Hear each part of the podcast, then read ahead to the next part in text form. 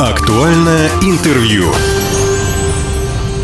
Здравствуйте, меня зовут Владимир Лозовой. Уверен, что многие хабаровчане, жители нашего края, его районов знают, что есть такой социальный механизм – ТОС – территориальное общественное самоуправление – и когда мы говорим о ТОСах в нашем эфире, я всегда говорю, что это история про то, что мы можем сделать быт вокруг нас именно таким, какой нам нужен. И сегодня обо всех шестеренках этого механизма нам с вами расскажет Лилия Александровна Гронская, начальник отдела развития территориального общественного самоуправления Комитета по внутренней политике правительства Хабаровского края. Лилия Александровна, здравствуйте. Добрый день. В Хабаровске состоялся третий фестиваль территориальных общественных самоуправлений. На заре создания ТОСов, это еще в 2016 году, было много скептиков, которые сомневались, что эта программа реальная, что она заработает, что она пойдет. Могли ли они тогда подумать, да, что будут проходить целые фестивали территориального общественного самоуправления? Насколько востребованным стал механизм ТОСов сейчас, как вы думаете? В настоящее время в Хабаровском крае зарегистрировано 1460 ТОС, и если взять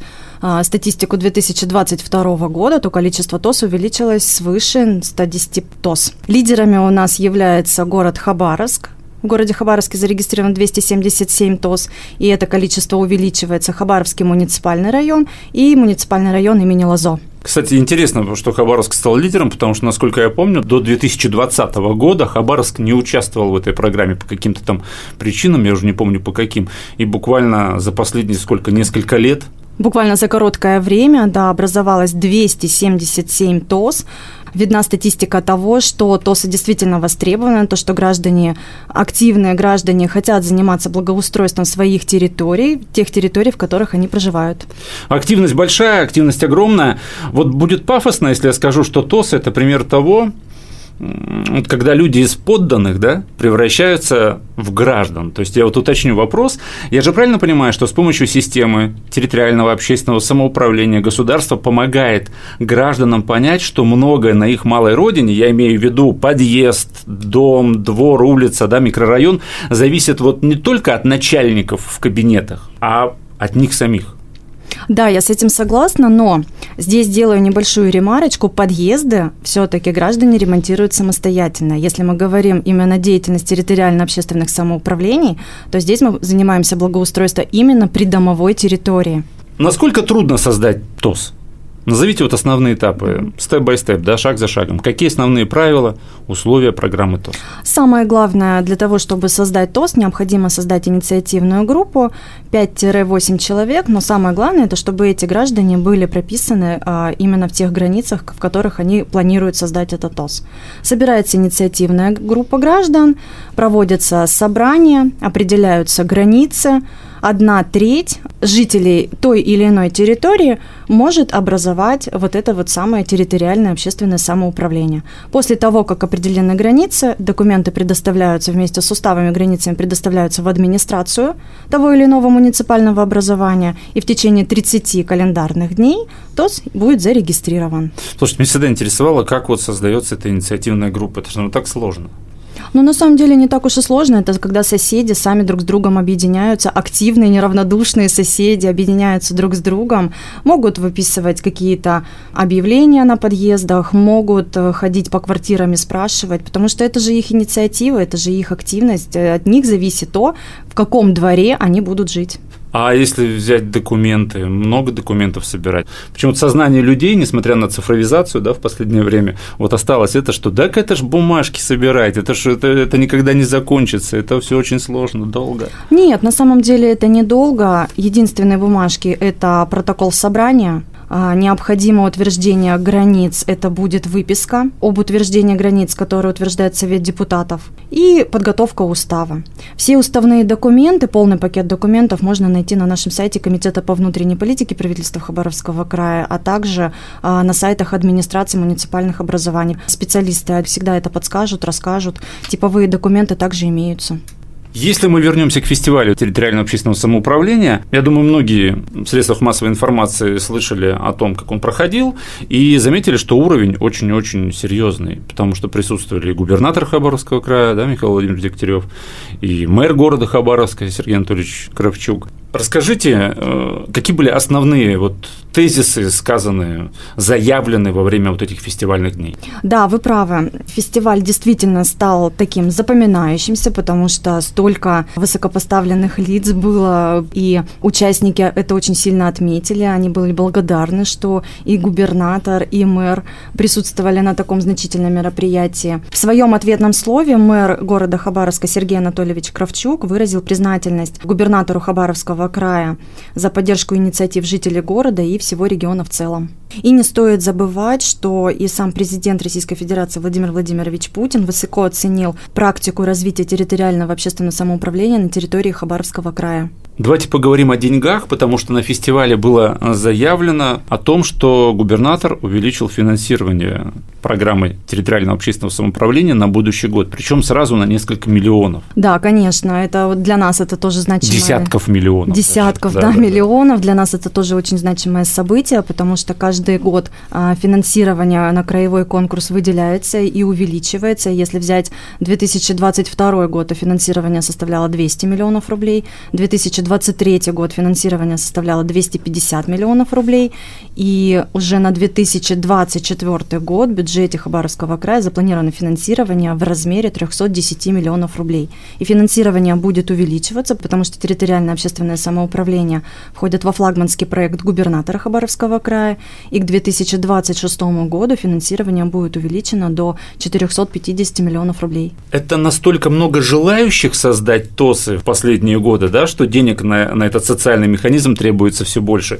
Или наоборот, вот этим большим финансированием власти как-то стимулируют создание общественного самоуправления. Количество проектов с каждым годом увеличивается. Если мы возьмем 2023 год, то общее количество проектов, которые были поданы на конкурс, составляло 834 проекта. Из них победу одержали 379. И даже Михаил Владимирович Дегтярев говорит о том, что сегодня институт ОС – это уже одно из определений демократии прямого действия. При поддержке государства люди сами реализуют свои инициативы.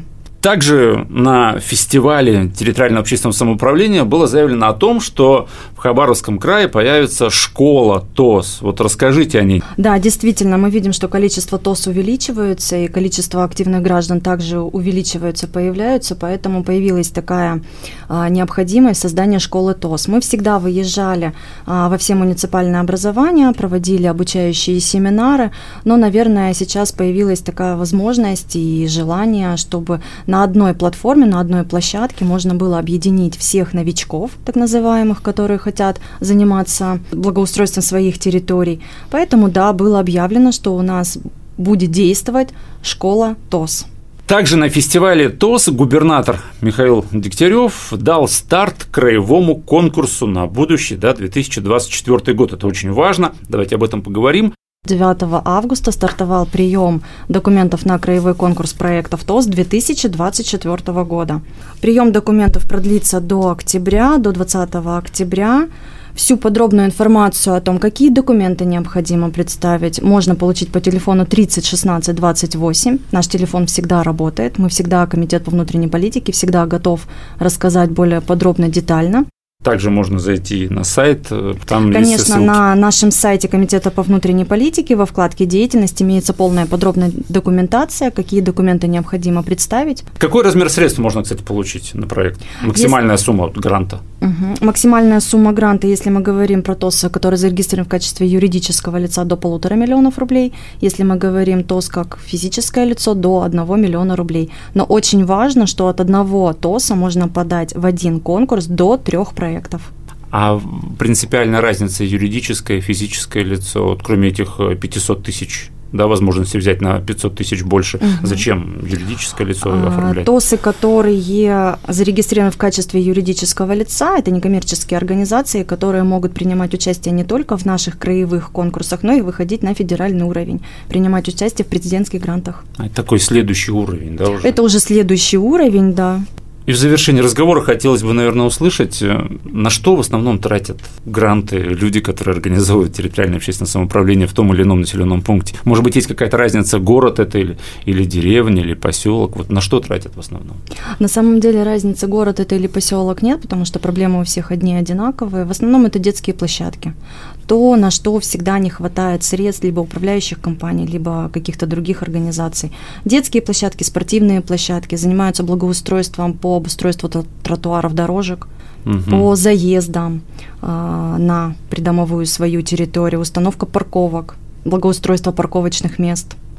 И еще, софинансирование же обязательно. А, софинансирование, оно должно быть.